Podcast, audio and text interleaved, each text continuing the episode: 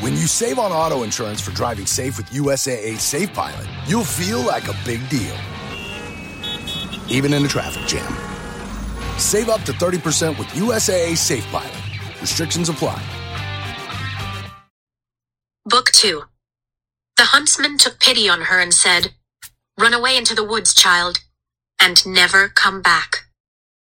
Hi, this is Marissa Meyer. And this is Delaney. And this is Sloane. And you're listening to the Prince Kai Fan Pod. Hello, welcome to episode 128 of the Prince Kai Fan Pod, a Marissa Meyer book club podcast where Captain is King, Marissa is Queen, and I am your host, Bethany Finger. Today's episode is brought to you by Rampion Crew patron supporters. Thank you.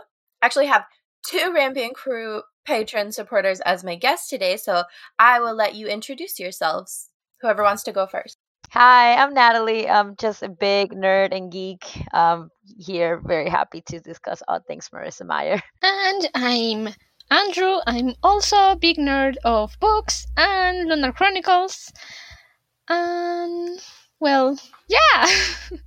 I'm here to talk about some winter chapters as well. So excited. Actually, the two chapters we're going to talk about today are chapters 21 and 22 of Winter.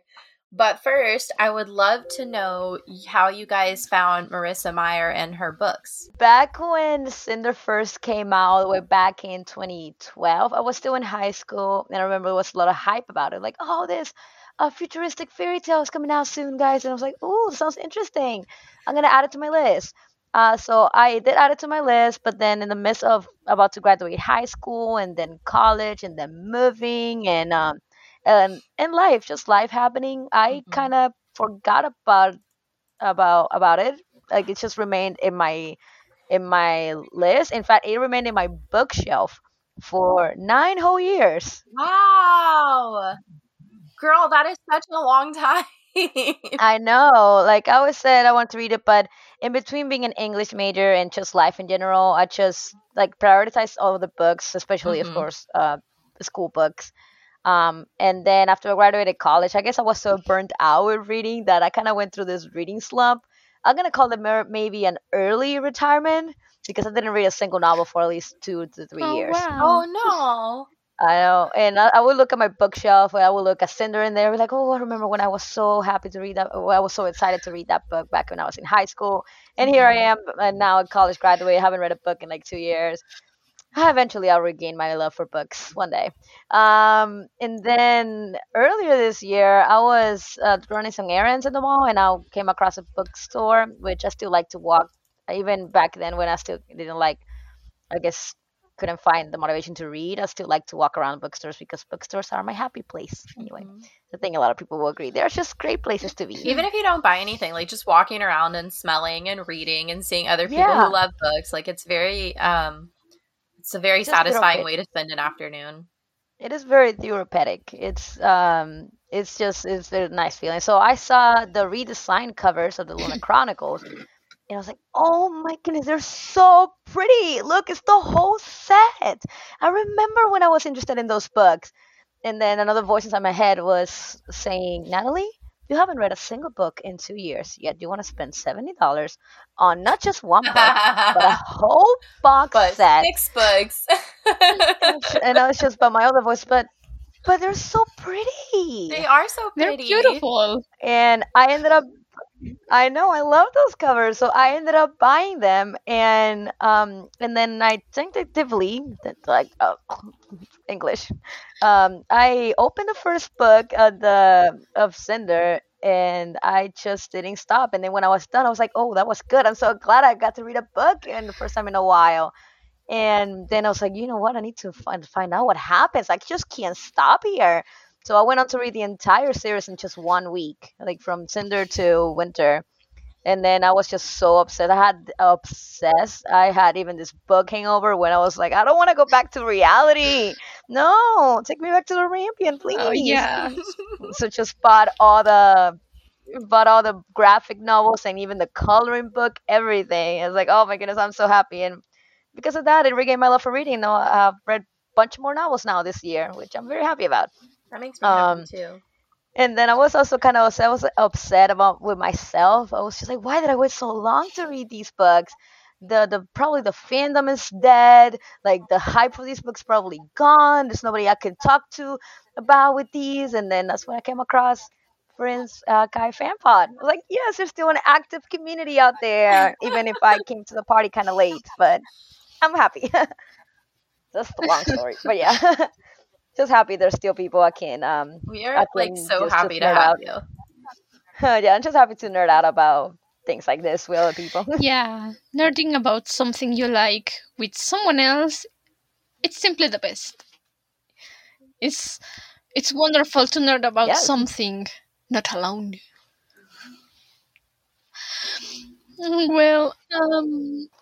Well, my story with Marissa and TLC started when I was in high school. I saw the first Cinder book cover and the bookstore, and I asked the worker, what's this book about? Why is it Cinder? Why not Cinderella? And she was like, I don't know. So I picked the book, I read the cover, and I loved it. I loved the steampunk theme, the aesthetics, the genre. I loved it. And it wasn't the steampunk. It was more like cyberpunk. And I wanted it. I wanted that book so badly. But I didn't have any money. So I told myself, I'm going to read the PDF. And then I'm going to go buy the rest of the books. I never read the PDF. I never searched it. And one day, I saw the book in a sale, and I said, this is the time. So I bought it. I went back to my house. I read it in one sitting that day. And I felt so sad because I didn't have the other books, and I didn't know when they were coming out. I didn't know anything. So I suffered in silence. And when I was in college, I think second year of college, I bought Scarlet and Cress. And then I convinced my dad to buy me Winter. And I read the whole series. I think it was 1 week too when I read them. And since then, it's been like... I read the Lunar Chronicles once a year. Since then, I just read them all the time. And I even introduced one friend to the series. She asked me, what's this book about? And I explained, it's about Cinder, a cyborg, and there is a plague. They have to find a cure, but the evil queen in Luna... And she read those books too. And when I found Prince Kai Fan Pod, I was scrolling on Instagram, and I found a post with the hashtag Lunar Chronicles about episode 15, I think it was, of Cinder. And I didn't know what a podcast was back then.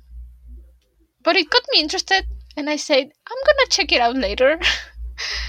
And when I first listened to the podcast, they were on Scarlet's chapter 28, I think it was, when I started listening. And I loved it since then. Oh, I'm so glad. Yes. It was so nice to hear someone talking about the books. Chapter by chapter, I was like, oh yes, this is the fuel my life needs. I mean, that's why I started the podcast, because I felt like I needed it in my life and no one else was making one, so. Yeah, I could totally relate with Andrew there. I grew up in a country where we don't have libraries, and books are ridiculously expensive, so I had to beg my parents to like buy them online for me, and because I was outside the U.S., we had to pay a ridiculous amount for international fees. So my parents had a rule. It was, we're only going to buy your books after you read the ones you already own. So any book lover out there with a ridiculously long TBR will relate. They'll be like, that sounds like torture. Oh, yes. I don't think people in the United States sometimes take for granted our open access libraries, yes, and how much we benefit from them. I love them so much. That's why people like you, Bethany, like libraries, yes, and librarians. One of the best things in the US. Here in Mexico, because sorry, I didn't mention this. I'm from Mexico. Books are actually quite expensive. So to have your own personal library is really hard because they are expensive. And sometimes we have to wait 3 years for the translation to come. So, you know, I just buy them in English. We have a Patreon member in Romania, and she was talking about that in one of the Zoom meetings, that she hasn't read some of the Renegades books because they haven't been translated. Yeah. It's really hard sometimes. So today we're going to talk about chapters 21 and 22 of Winter. But first, I did get an email. I'm not going to read the whole email because it was really long. And it also said, please don't read the whole email. But there was a question that I'm more than happy to go over. And it was, in Marissa's podcast, The Happy Writer, they do a thing where they say, like, this is what's making me happy this week. And she asked if we could do that on my podcast, and I think that's fine. So this week, I have a lot making me happy, like so much. But the one I'm going to focus on is just, I'm really, really, really happy that I got to my NaNoWriMo goal. It's only November 21st, and I was really nervous that I wouldn't be able to do it at all, which I think means that I, like, overcorrected by, like, dedicating way too much time to, like, I have to reach this 50,000.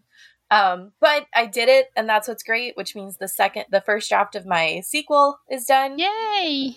But there's, you know, like, 10 drafts left, you know? But so that's what's making me happy this week. What about you guys?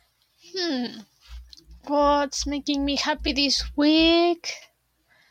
I finished making, I think it was 8 notebooks last night. And I love the process of making each one of them. It drives me to a zen space where I'm happy, I'm calm, nothing can disturb me, and I'm actually working on a second project. I want to do a writing project, and I started with some ideas, you know, random ideas. This might happen, this might not. What about this name? What about the other name? So that's what's making me happy this week. I love that. Okay. I love that. Natalie, what about you? For me, it's just that I've been able to sit and write during NaNoWriMo. I'm a little behind still, but with work, with full-time job and other hobbies, it's kind of hard. But I'm just happy that for the first time in a long, long time, I'm sitting down to work on what have always been my passion, which is writing or telling stories. So there's some days that I'm just at work just thinking about my work in progress and just excited to get home so I can continue working on it.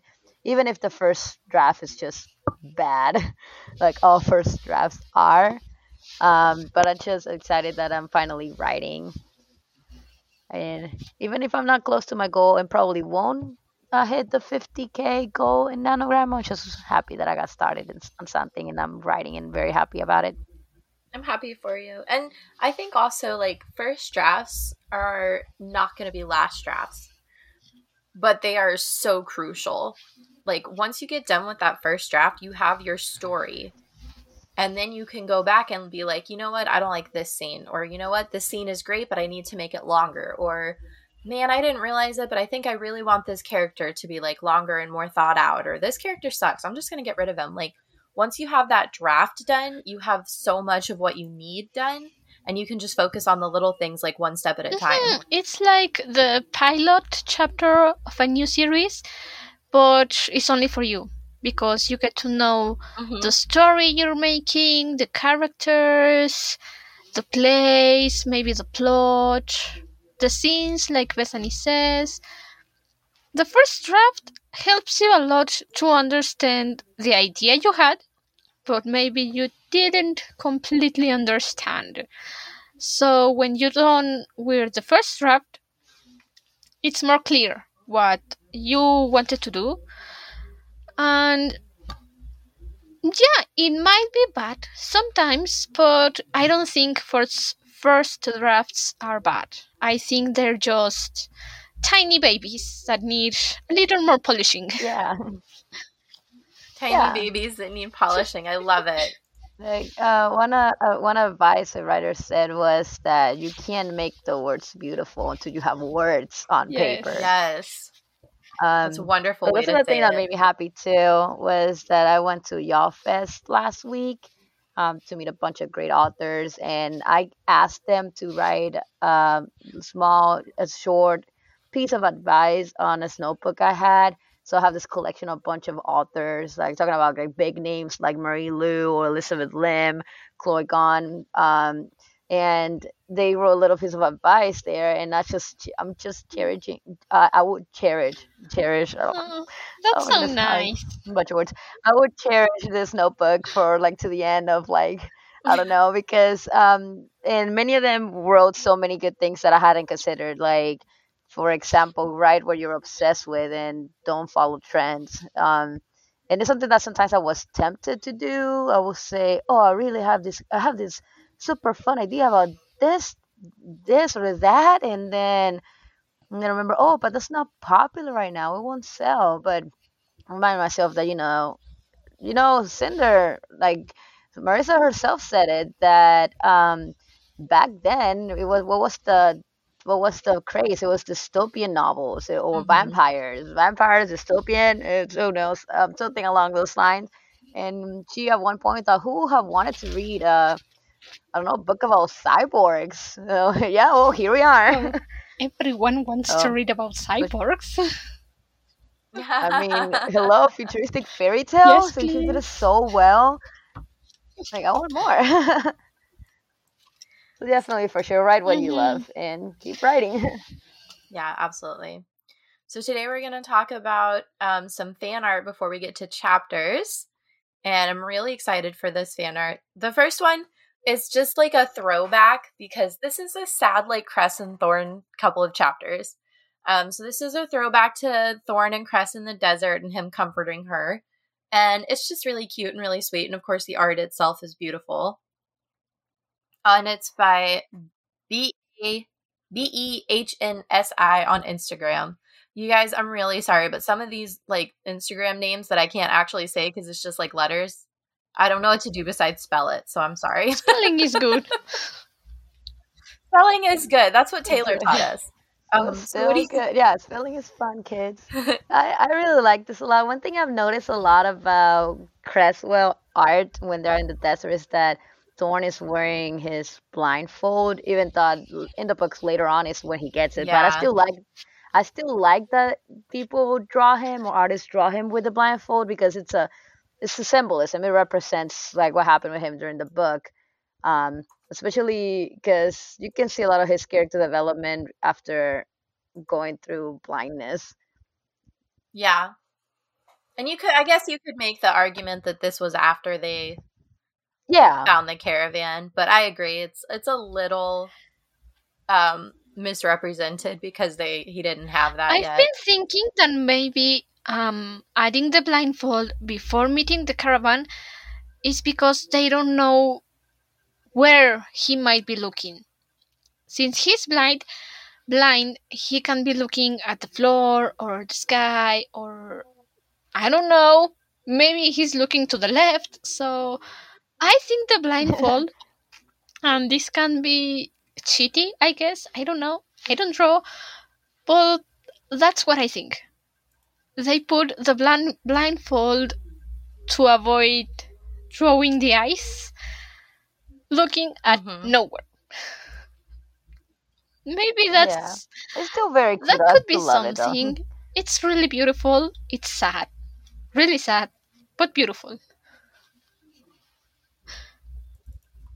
Yeah, it is very beautiful too. I remember reading it, and Cress was just, I mean, obviously they were in a dire situation, but at the same time, what's going on in Cress's head? Oh my gosh, or oh my stars, is Captain Casual Thorne. He is hugging me. He just kissed my cheeks, and it's like overanalyzing every single moment, as we all, as girls do, like, or boys. Like, yeah. I did that for sure. I did that, especially in the beginning of my relationship. I will probably I can't judge her. Like, they are in a dire life and death situation, yet she's talking about, she's confessed that she's in love with him and that she's never been kissed, and that he promised her that he won't let her die without being kissed. So I just loved everything about it, because it just shows also two people going through not just the external situation of the desert, but also internal struggles too, with Thorne trying to be the hero that Cress wants him to be, and Cress wanted to be a more confident girl. Yeah, yes, absolutely. They're both trying. They're both doing their best in the desert to stay alive, to prevent going mad. I don't think I could have had English. I would have gone mad. Cress Hall, yeah, but it's a terrifying scenario. I would have gone mad a day after I was stranded in the desert. I just hate the sun, and it's so hot, and it's alone. There's nowhere to run. I would have lost my mind. And it's too hot during the day, and then too cold during the night. And too cold during the night, yeah. So this next fan art is also Cress and Thorne. And actually, I really love it because it's not something I've ever seen before. They're hiding in the lunar ship in the cargo bay. I can't even with how adorable this is. So beautiful. Thorne is like leering over her protectively, and she's like looking up into his eyes. And I can just see this moment playing out so well in my head. And I love it so much for that. I want to comment of how accurate and well done their height differences are. I will say this as a short girl myself. Cress is one of my favorite characters ever, just because I feel myself so represented. Like, yes, short girls rock. Let's go. And many times we forget the little differences, like between heights in books. Like, for example, if it's someone short that's talking to someone taller, you had to say she looked up at the person, not she looked at the person. And right, and then you have to reach for them. Like, for example, what bothers me is when they don't explain the reaching kind of thing, because my husband is over a foot taller than me. Mm-hmm. I can't actually kiss Quentin. Like, I can't reach that. He has to bend his head to meet me in the middle. And they don't talk about that in books. They're like, she kissed him. And I'm like, how did she do that, though? Yeah, that's... Did she drag him down? Did she pull his... Did she pull him down? Did they meet in the middle? Like, did she get one of those cute little boxes to jump on? Like, you gotta fill in the blanks here. What I imagine is the short girl, because I'm short, too, knocked him down, and then she kissed him when he's on the floor, at ground height. That's what I imagine when they say she kissed him. Okay, but is he on the floor? Because she can't reach. She's too small. Sir, you're okay. Yeah, I love that. I love her eyes, too, in this one picture, too. They look so blue, and you can honestly see the, I guess, shyness, maybe, or worry, maybe admiration towards... Admiration, longing, probably. I would say longing. I really wish we could see more of Thorne's facial expression, because I would love to see, like, that same kind of desire sort of mirrored on him. But I also think it's sweet that we only see half of his face. I think half of his face is fine because of the position of his arms. He is acting like a wall for Cress. He's hiding her from sight. So I just love that. That position for me is so romantic, so nice. He knows that Cress is a shell. She can't fight for her life. So he's going to act like a protective wall for her in case it's needed. So I love that. When Bethany showed me the picture, I actually screamed. And my mom asked me, "What's wrong with you?" And I just told my mom, my books. I'm happy. Yeah, that single frame, it's beautiful. I love it. Yeah, anything Thorne and Cress, I just love so much. They're my OTP for sure. Absolutely. So that one I forgot to say, but that one is by Cinder Nightmare on Tumblr. And also a thank you to Cosmic Nova Flare, because I was having trouble finding that artist's name.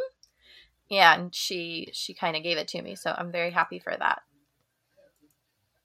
Thank you. So, let's have some fun today. Okay. Chapter 21.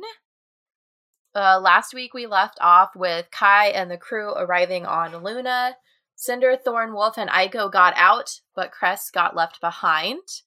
And we start this scene with a new quote, which is always super exciting. I love those transitions. They make me so happy that we get to like see that change in the story, and then we get to be like, you know what, this is probably what's coming next. And so for this one, it's the huntsman took pity on her and said, "Run away into the woods, child, and never come back."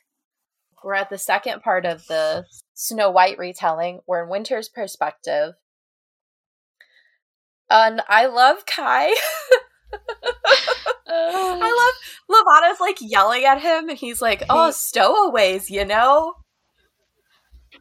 not a care in the world. Shrug it off." He's like, "Whatever." I love it so much. I mean, Kai seriously needs a microphone, because when he says, "Oh, what a surprise," I can picture him in my head dropping the mic, and then leaving Levana alone, and then just walking away. Yes. And then walk away. It's like, yes, Emperor, please do that.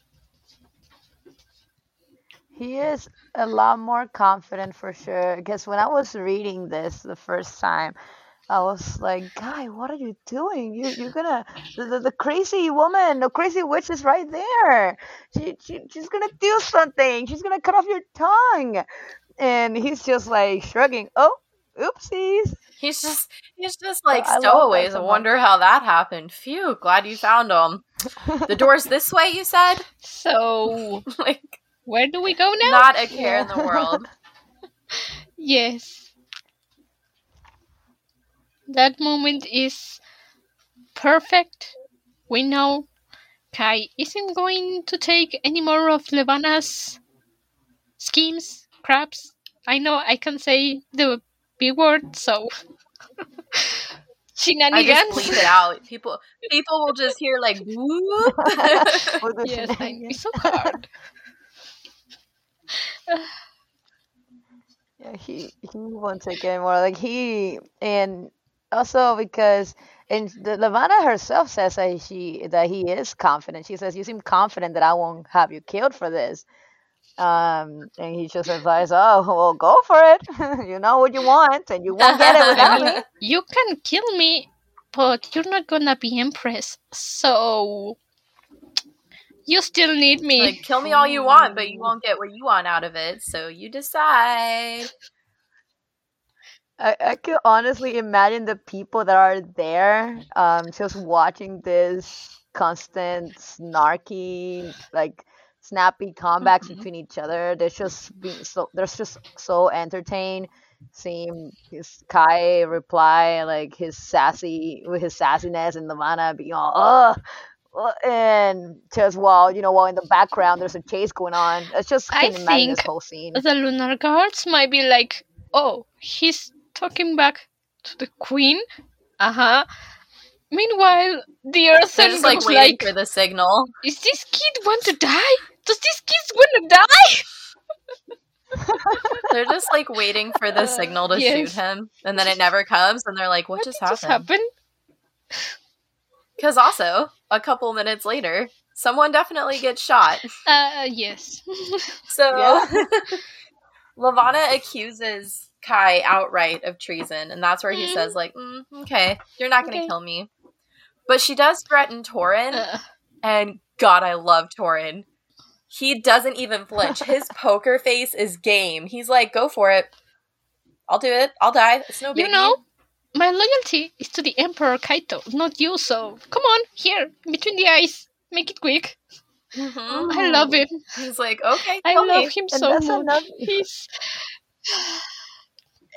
another one who's gone through some character changes too, because, 2 books ago, we wouldn't have even dreamed of him saying this. He'll be like, Emperor Kai, please, some composure, some hold some decorum in front of, another royal person or whatever. And this time he's just like, oh, well, you want to go? Come on, I'm not afraid of you. You think you have all the power, but I have some. Uh-huh. That's really nice to see in a book when the characters actually change and they don't stay the same. There's a technician that arrives because he's going to fix whatever Cress did to the system to let them out. And Winter sees like a foot behind a cargo box. And she's like, huh, what's going on there? Kai is like, whatever. I'm going to go to my room now with a big, huge smile on his face, which I love.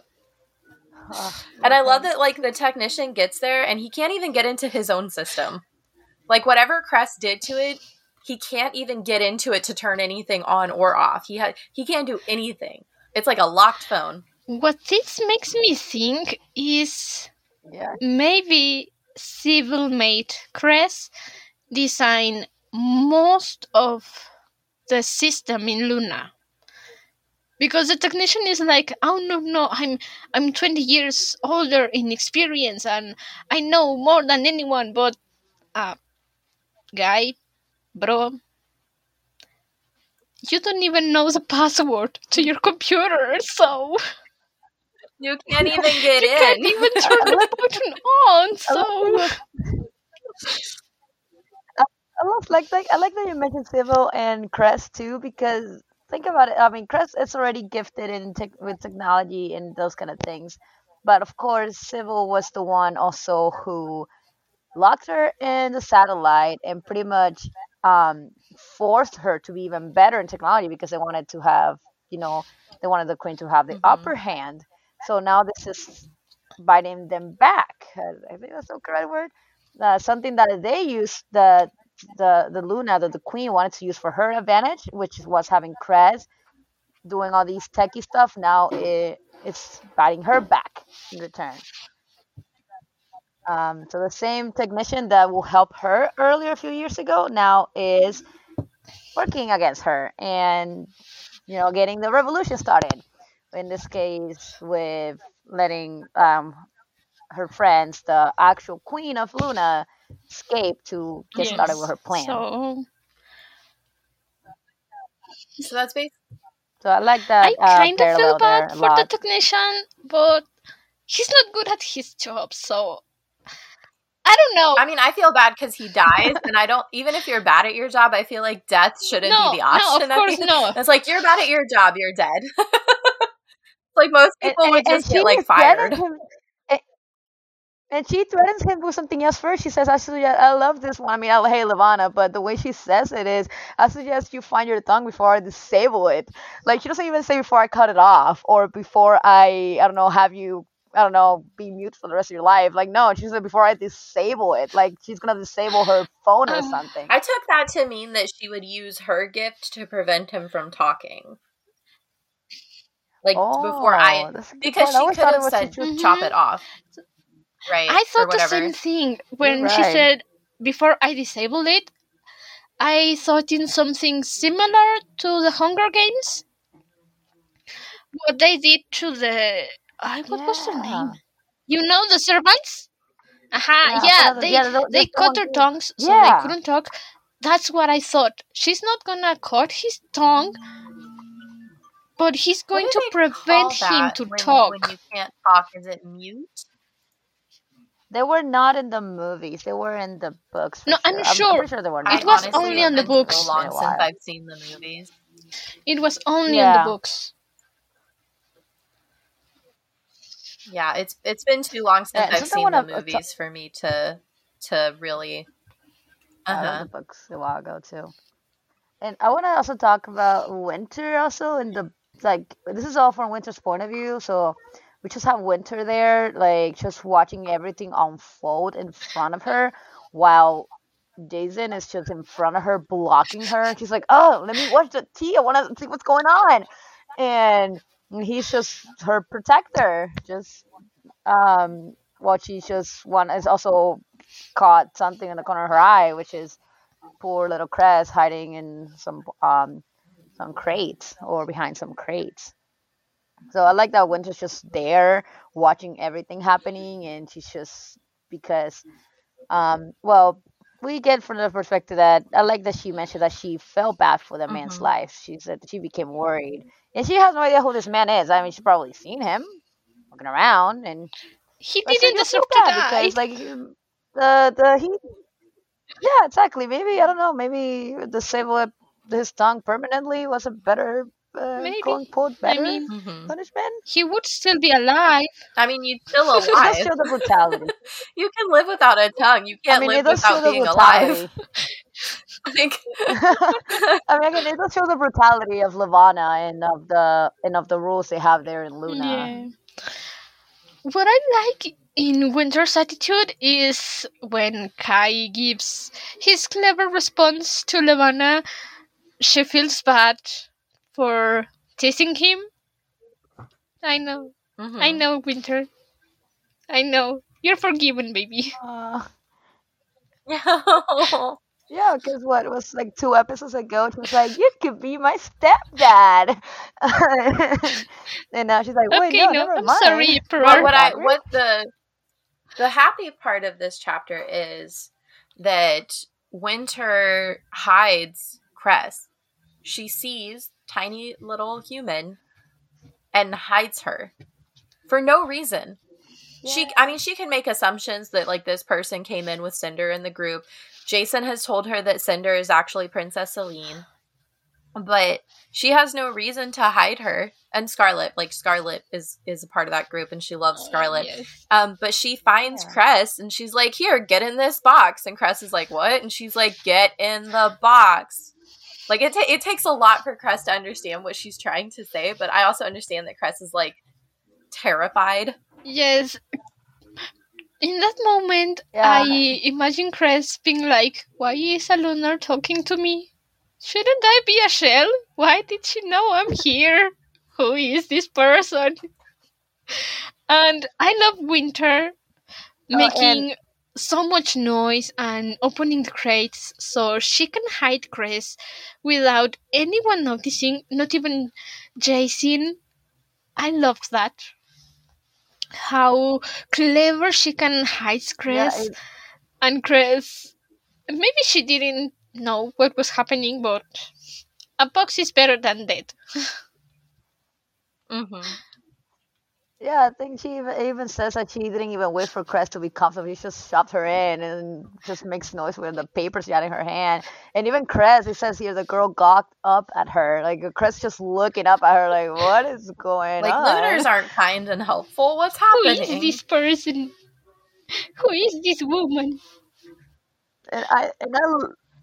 And I love how Winter is so innocent. Winter knows that she's known that she's known as the crazy girl from the court. Oh, there goes Princess Winter. She's off the rails. And she takes that to her advantage. She actually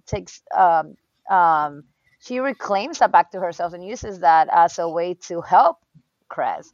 It's like, oh, people see me as a crazy girl. Okay, well, they're about to see that right now. And Chell starts going, oh, gifts from the Americans and from wine from Argentina. And she's just so adorable. I love her. First time reading Winter, I had so much trouble remembering she is 17. I had to tell myself she is 17. She is 17. She is 17. Because she never acted like a 17-year-old for me. She was more like a 11-year-old, so... Yeah, I think she's 18, but I do think that that's, like, part of, like, the consequences of the lunar gift. Yes, I understand that, but first time reading, it was so hard to keep on focusing on her age. Mm-hmm. I thought she was 11, first half of the book, and then Jacin kissed her, and I was like, wait, what? Why? Why is she so young? And then my head told me, no. She is almost 18. Oh, yes. Okay. Sorry. Please move on. It's so confusing. I think she's taking advantage of that. She's taking advantage of that innocence here to distract people from Cress. And so that's the way I saw it. That she...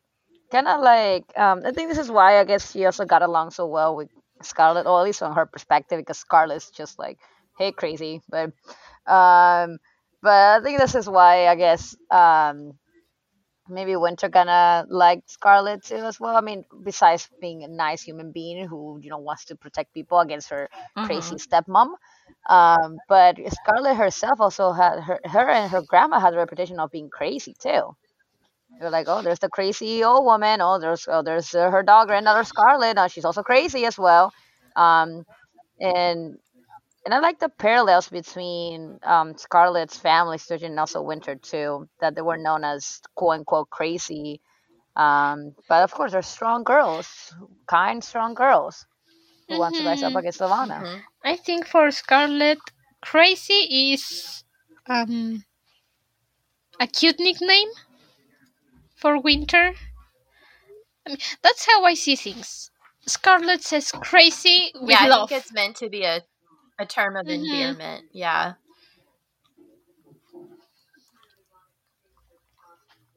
So that is basically where we end the chapter. Cress is hidden away, and Winter is like, let's take this paper upstairs, Jacin. Come on. Let's do presents. So let's talk about your song choices for this one. I'll go with mine. So I chose two actually. I wasn't sure between both. So the first one was "Safe with Me" by Griffin. I got because of two reasons. One is Jacin protecting Winter. So like I said, the song is "Safe with Me." I don't know why I get so messed up in my head, but I keep putting up fences. But I want somebody to say to me, come lay with me, you're safe with me. So I always thought that would be Winter because she always saw Jacin as her protector. I think she even says so at the beginning of the chapter where it says that she was, Jacin had placed himself in front of Winter, ever her protector. And the other reason why I also picked the song was because of Cress herself. Winter and her innocence and kindness, picking this miniature girl, putting her in the crates and just say, you're safe with me now, let's go, while she's just walking away with her paper in her hands. And the other one I picked was It's Nice to Have a Friend by Taylor Swift. The only reason I liked it was just because of the title itself. And also, and it reminded me because, you know, Cress found an ally in this case. She was able to find someone to keep her safe, which was Winter. And so it's nice to have a friend. And also because the song is so innocent about school bells and video games, sleeping in tents. And that innocence of that song reminds me a lot of Winter as well. Being the innocent, kind girl, helping a new friend, in this case, Cress. Oh, that's so nice. That is nice. And I love Taylor Swift, but that's, I think, one of her underrated songs from that album, too. So it's nice when it gets some recognition. My song for this chapter is focused in the first part of the chase when Kai is being, Emperor Kai. Hello, kitty. With Levana. My song is Loaded Gun by Robbie Fayer. The song is not so happy, but it's talking about the moment you have the last word. My favorite quote for the song is, I say my goodbye with a loaded gun, and I think Kai, with his quote, it's actually my quote for this chapter, The Stowaways, and it's, in my perspective, perfect for Kai in that moment, because he's telling Levana again and again, I'm not going down with these shenanigans, so do whatever you want. I will have the last word today.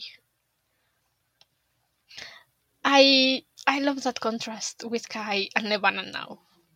You are getting sleepy. Your CPAP mask is clamped tightly to your face. You will not toss and turn through the whooshing. You will not throw the mask. It's not working, Harold. People who struggle with CPAP have partners who struggle too. Luckily now there's Inspire. No mask, no hose, just sleep. When I snap my fingers, you will remember to visit inspiresleep.com.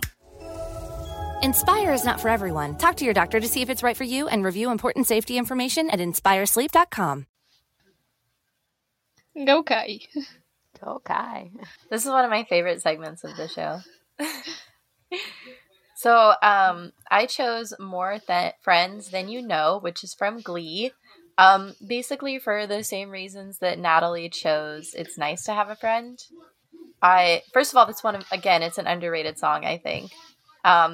But I love the lyrics to that song talk a lot about, like, you don't really know how many friends you have until you need them, and they're all right there for you.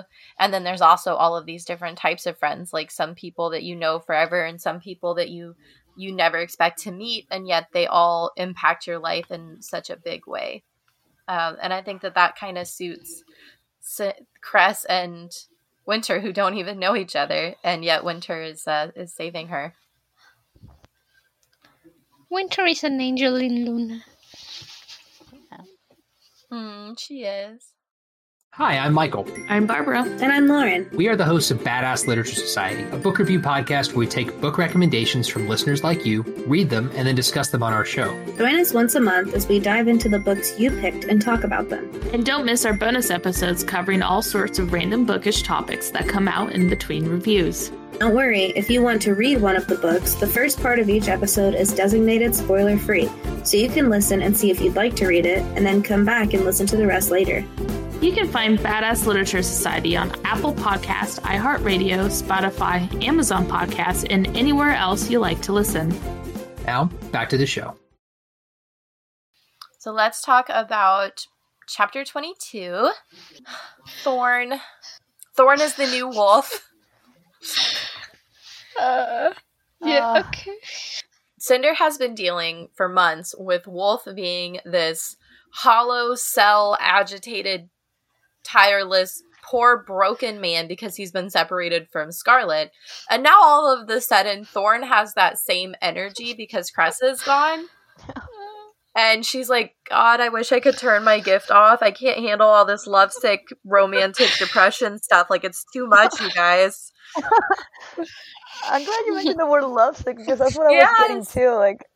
Like now we went from one lovesick boy to two. Cinder thinking, I'm gonna turn off the gift. In my mind, I mean, she's a cyborg, so there has to be some setting in her computer that says, okay, lunar gift, suspend until I say so. Please turn off now. That would be.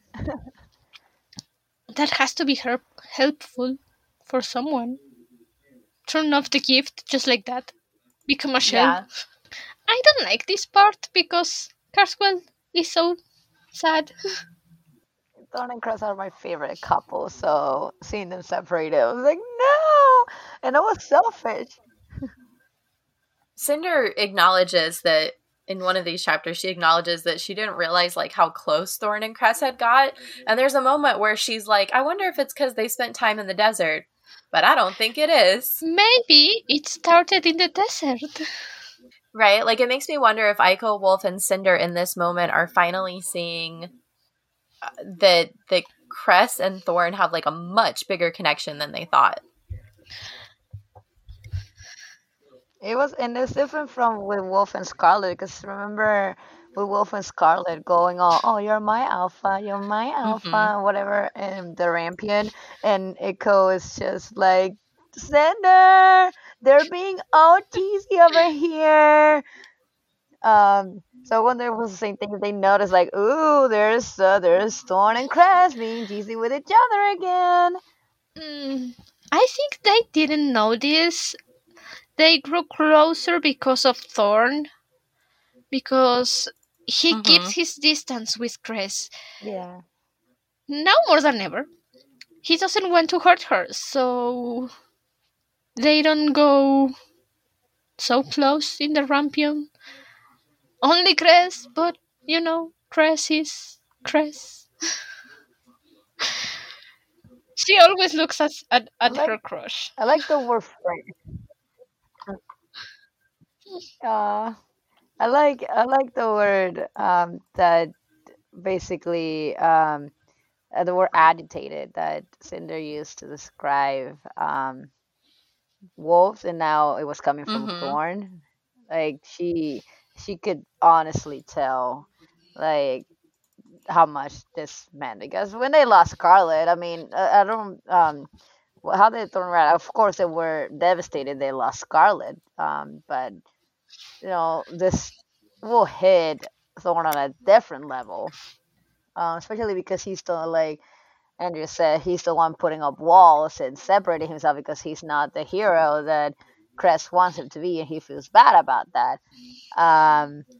But this time, like, he himself probably is fighting with himself, like, feelings! How do I turn the feelings off? Asked Thorne.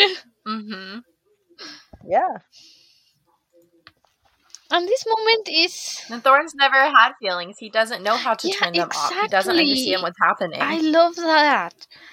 They show that Thorne really never was aware of his feelings until today. And now he doesn't know what to do with himself. He's just like, I'm in pain. I want to cry. What do I do now? Please, help. Turn me off. Please help. Tell me what to do. That's such a good point. Yes. That's how I picture Thorne in this moment. Tell me what to do. Yeah. How do I turn off myself? So basically what happens in this chapter is that they leave. They use Wolf's ID to take a shuttle. They go to Waste Salvage, which makes Iko say yucky. And then they go there. And that's pretty much all that happens in this chapter. There's a couple of things where we find out every lunar citizen is in the database. Thorne flinches when they say Cress's name. And Cinder's like tries to apologize to Thorne, and he's like, whatever. Because he's just too upset to deal with it. But that's all that happens in this chapter is they get in a shuttle and they leave. That final moment with Thorne and Cinder is so harsh to read. She's trying to be the friend. She's been all this time with Thorne, and he's so broken that he just don't. And it's so painful. I hate it.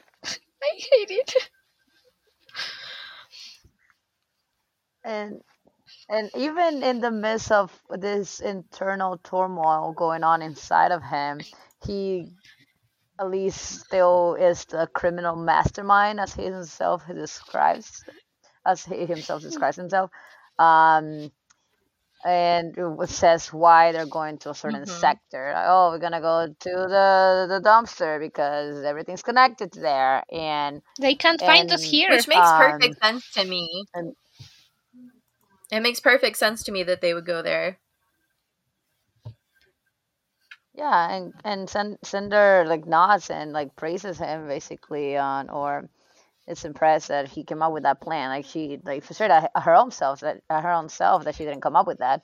Yeah, and I like that he just says he shrugged again without enthusiasm. Criminal mastermind, remember? And of course, in a different situation, he'll be all cocky, be like, "Oh yeah, well, you know, it's y'all favorite criminal mastermind over here. Let's go take down this queen." But not in this situation, because he's too sad. He's broken.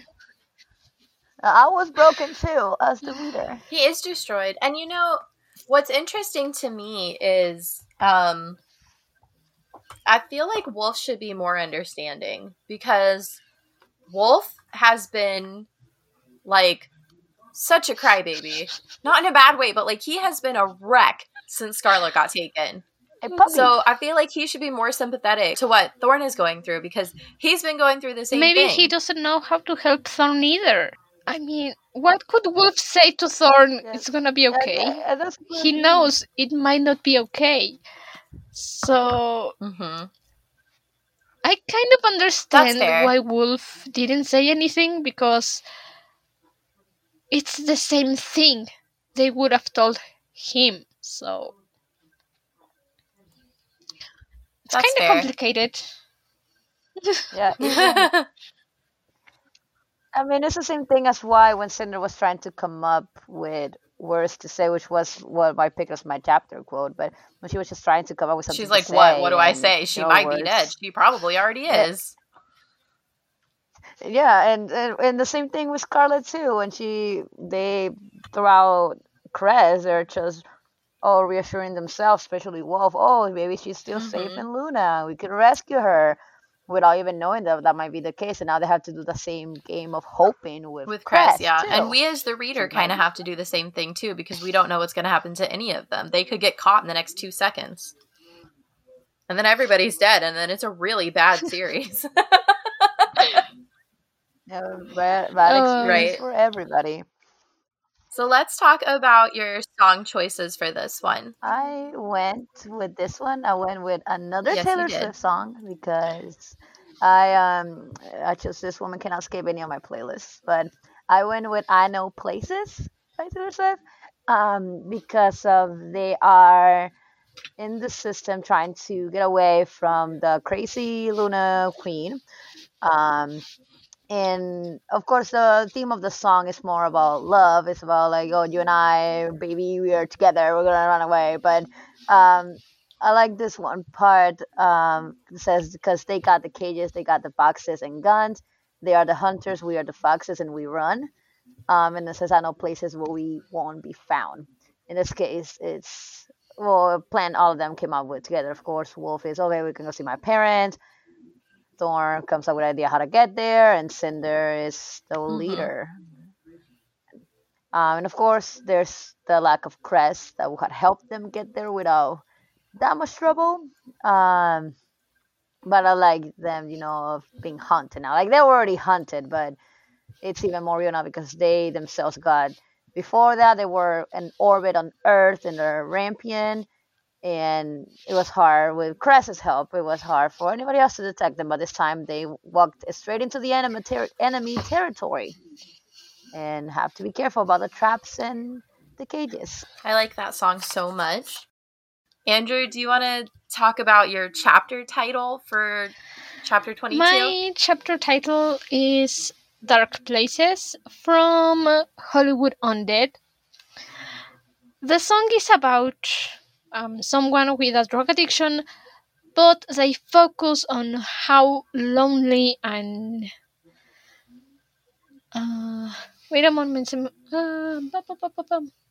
unhelpful I think it is. He feels unhopeful. English is betraying me today. So I like that song because they talk about how lonely can someone feel, even though they have help, even though they have someone standing next to them?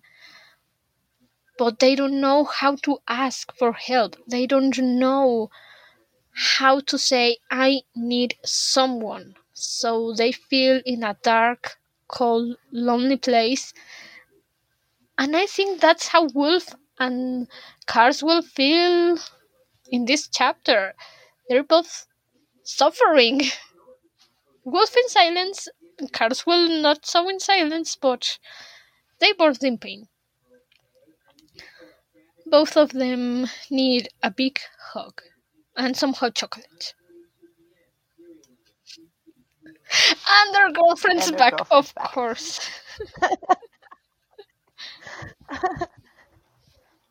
I love that so much. My song choices, I had two. I have The Mess I Made by Parachute. I think that they've kind of put themselves in a predicament now where they're missing too many people. And the plan obviously didn't go as well as they thought it would, but why on earth did they think it would go so well anyways? That's another conversation, I guess. So I kind of love that Cinder is just like, kind of has a moment where she's like looking around and she realizes they don't have Scarlet, they don't have Cress, they don't have someone to hack into the systems, they don't have a way to like discreetly move around the moon, they don't even know where to go next, and she's just like, oh boy.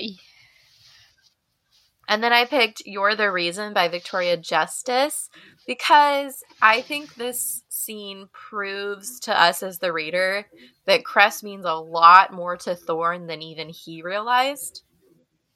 And I so desperately wish we had Thorne's perspective right now so I could hear the inner turmoil that he's going through. Oh, I know. I honestly wish I could. I don't know if maybe ask Marissa, hey, why did we like? What can we have something like this scene in Thorne's point of view? I don't know if that might be a good or bad thing. Maybe a lot of cursing going on. Internal turmoil, like you said. That would be nice to see, but as a sucker for punishment, I want to read how in pain Thorne is. So that would be so lovely. I would love to cry. For us. For us, him, yeah. We don't it's not really for him. Yes, it's for us. Course. Your pain is my entertainment. Not really, but of course he is broken, and them being my favorite couple, I was broken too.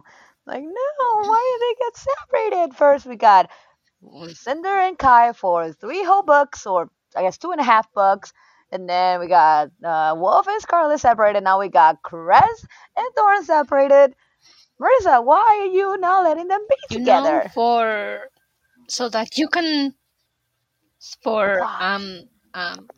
read. For pain, yes. Read on.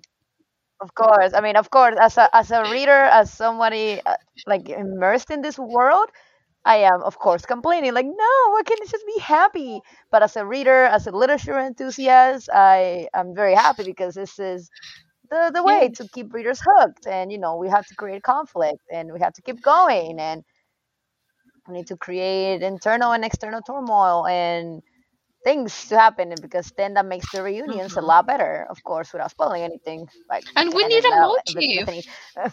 We need a motive to be happy, to cry. Yeah, to be angry, we need everything. I mean, with Cinder and Kai being separated for like 2 books, then finally the reunion at the end of Cress, it's like, yes. So it helps us look forward to something. Definitely something to be excited about. Reunions are the best. Can we talk about quotes? Is that how my podcast works? I think so. Okay, Andrew, you go first. My quote for chapter 22 is from Cinder. She's a shell, Cinder said.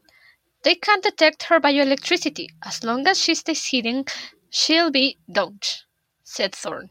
From page 194.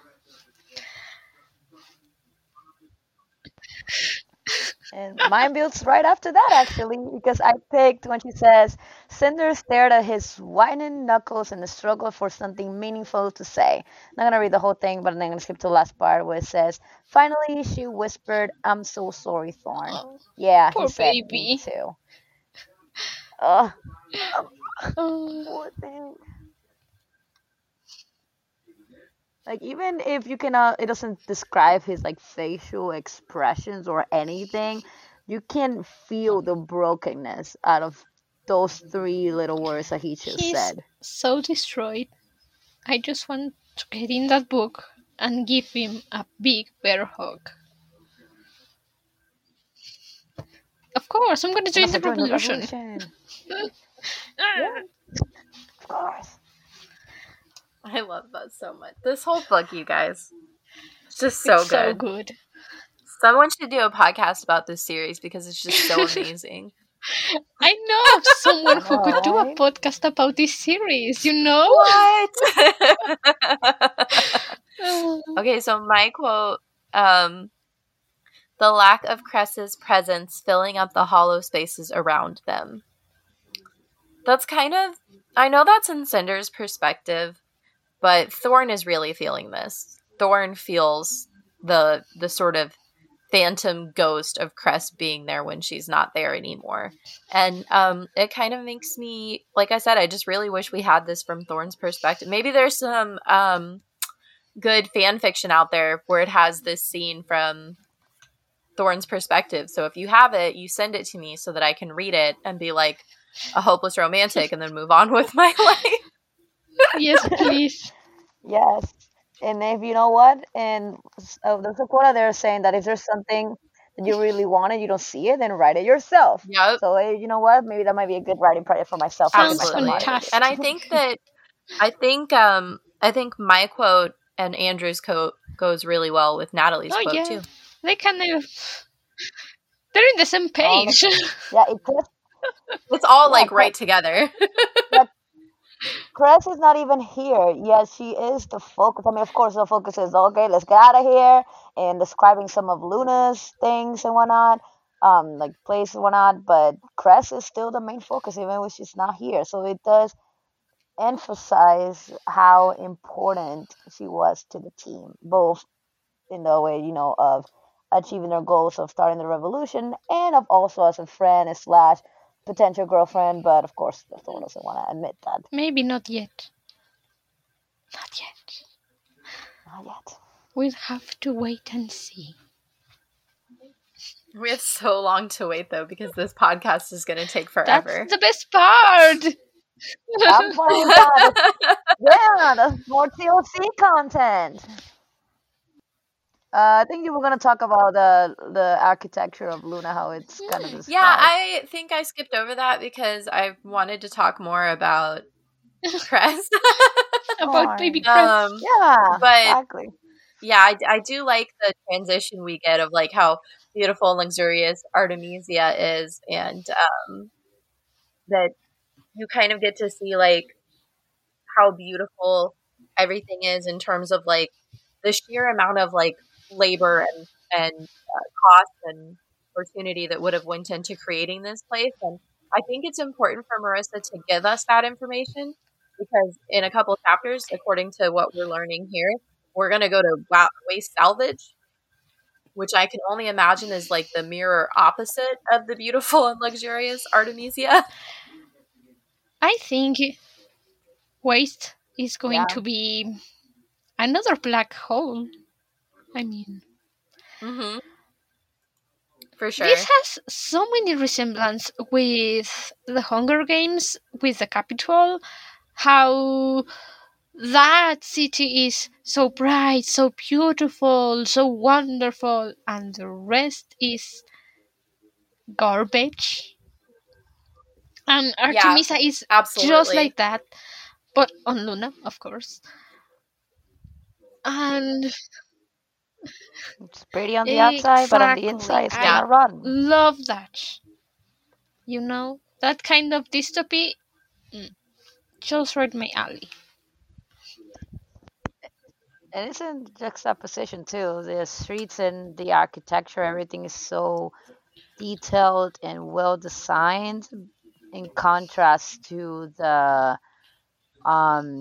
in contrast to the government, to the evil queen tyrants that they have, as well as the society that focuses so much on glamour and looking perfect, that they hide the ugliness, the not looks wise, but just the ugliness of their of what they believe, which is so many things, like, you know, like Levana being totally okay with killing her 3-year-old niece. I don't know, Levana is something else for sure. I think Levana lost all of her marbles when she was born. or what we found out in Paris is that she definitely lost them very slowly throughout her teen years, especially her adolescence. Yeah, that too. She didn't have many to begin with. She had 5 or 6 marbles. I was wondering what if January wouldn't have been as abusive as she was. I'm pretty sure Levana was still being the crazy witch that she still is. But I wonder how much influence January had into that as well. Yeah, I don't know.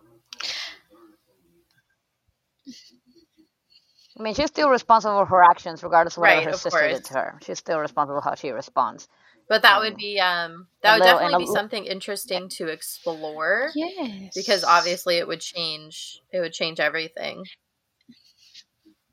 Yeah, she's still responsible for the actions she did towards an innocent 3-year-old toddler. It would make a huge difference if Chanari wouldn't have been as bad as she was with Levana. Maybe Levana would have still developed, let's say, jealousy, just because Levana does say that she feels that she's such a better queen. So let's say had Chanari not died, I think Levana will still be there behind the scenes, like, why is she there? What is she ruling? I can do so much better. And then maybe try to find a way to take her out, as in, get her killed. Even though, canon-wise, she didn't. It was January to die from regalist poisoning. I feel like in an alternate reality in which January would have died of that, I think Levana would have killed her instead. Just because Levana would think that it was for the well-being of everyone. I don't know. I also think that Levana, who wanted the better for Luna, Levana, who had the courage and the power, so to speak, to actually put thought into her actions and follow through, like killing Celine, like killing Everett. I think that Levana only became because Channery died and Levana was queen for however long she was queen. I think if she had stayed under Channery's thumb, I don't think she would have gained the confidence she needed to be able to pull all that off. And maybe Levana would have never wanted to kill Celine or even Everett. I think she would have still gone mad for some other reason than being the queen. Because it has a lot to do with Channery being so mean, so nasty and despicable with Levana, the way she turned out to be.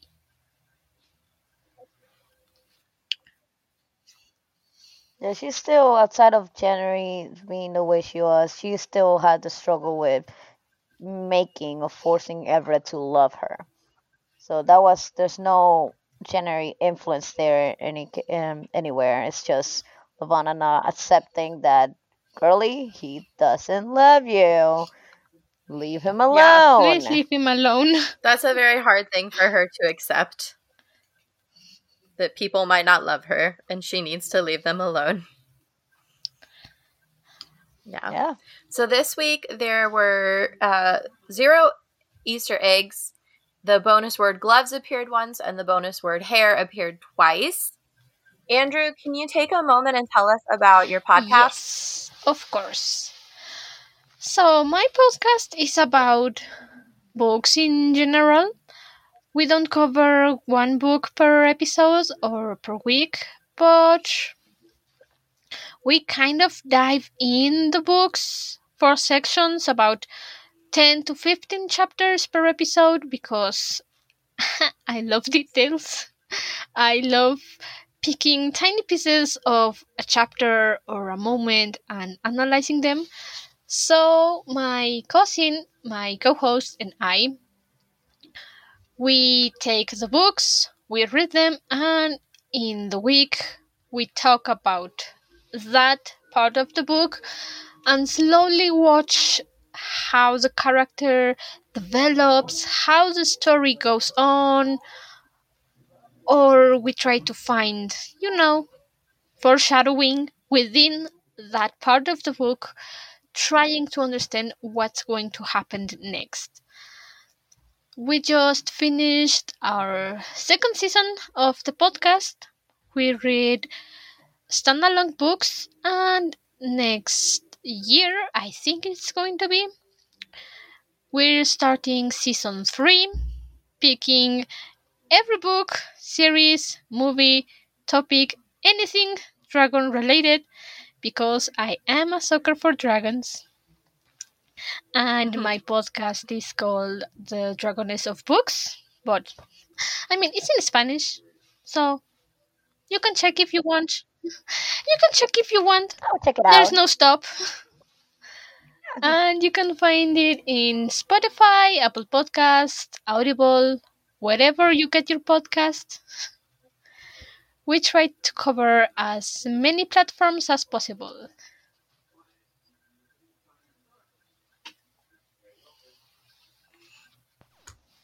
Natalie, do you want to tell anyone where they can find you on social media if they would like to do so?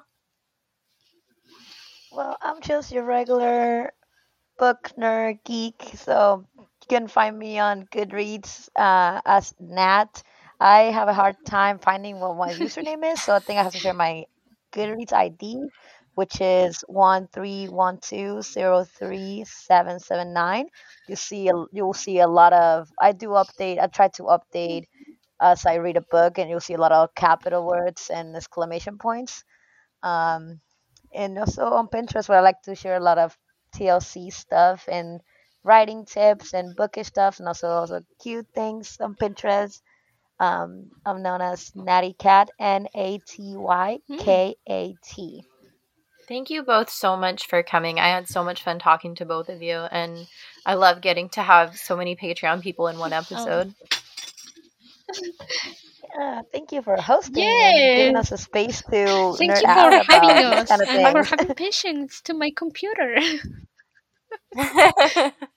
I'm just so glad that there are so many people in the world who actually love these stories as much as I do and want to talk to me about them, and that I'm not just like alone in my room with a podcast that no one knows about and just like rambling on. Yes.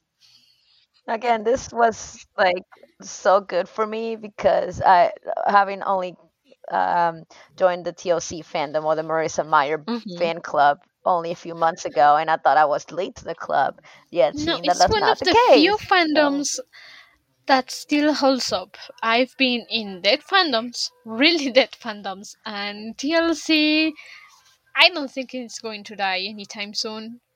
And I hope it doesn't. Yeah, it never seems to lose momentum. No, there's always someone picking up the book, finding love for the book. Yeah, especially when hopefully an adaptation is so desperate for that adaptation. I just hope it's good. Show. I need it like fire. I just hope. I need it like the fire. I need to keep warm. I hope it's good because the Shadowhunters one... it made me cry.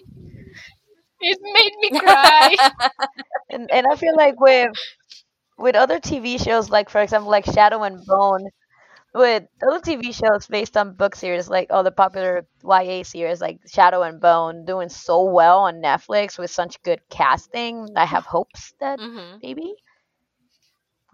And I mean, Instant Karma is getting adapted. So maybe the producers will be like, hey, the author has other books. Let's see what we can do with those. I hope so, especially if it's successful. Fingers crossed. And high hopes. So thank you guys for being here, and thank you everyone for listening. Please follow on Instagram, rate, review, and subscribe. And, of course, check out Patreon because there's always lots of cool stuff on there. And I think that's it. So until next time, keep reading, keep listening, and don't get glamored. Don't get glamored. Don't get glamored. Bye. Bye. The passages read for you today are from Winter by Marissa Meyer. This podcast is hosted and produced by Bethany Finger. Today's special guest was Rampion Crew Patreon members Natalie and Andrew. The intro-outro music was composed by Emma Pavo, and the logo art was created by Sunlit Tangles on Instagram. Thank you for listening.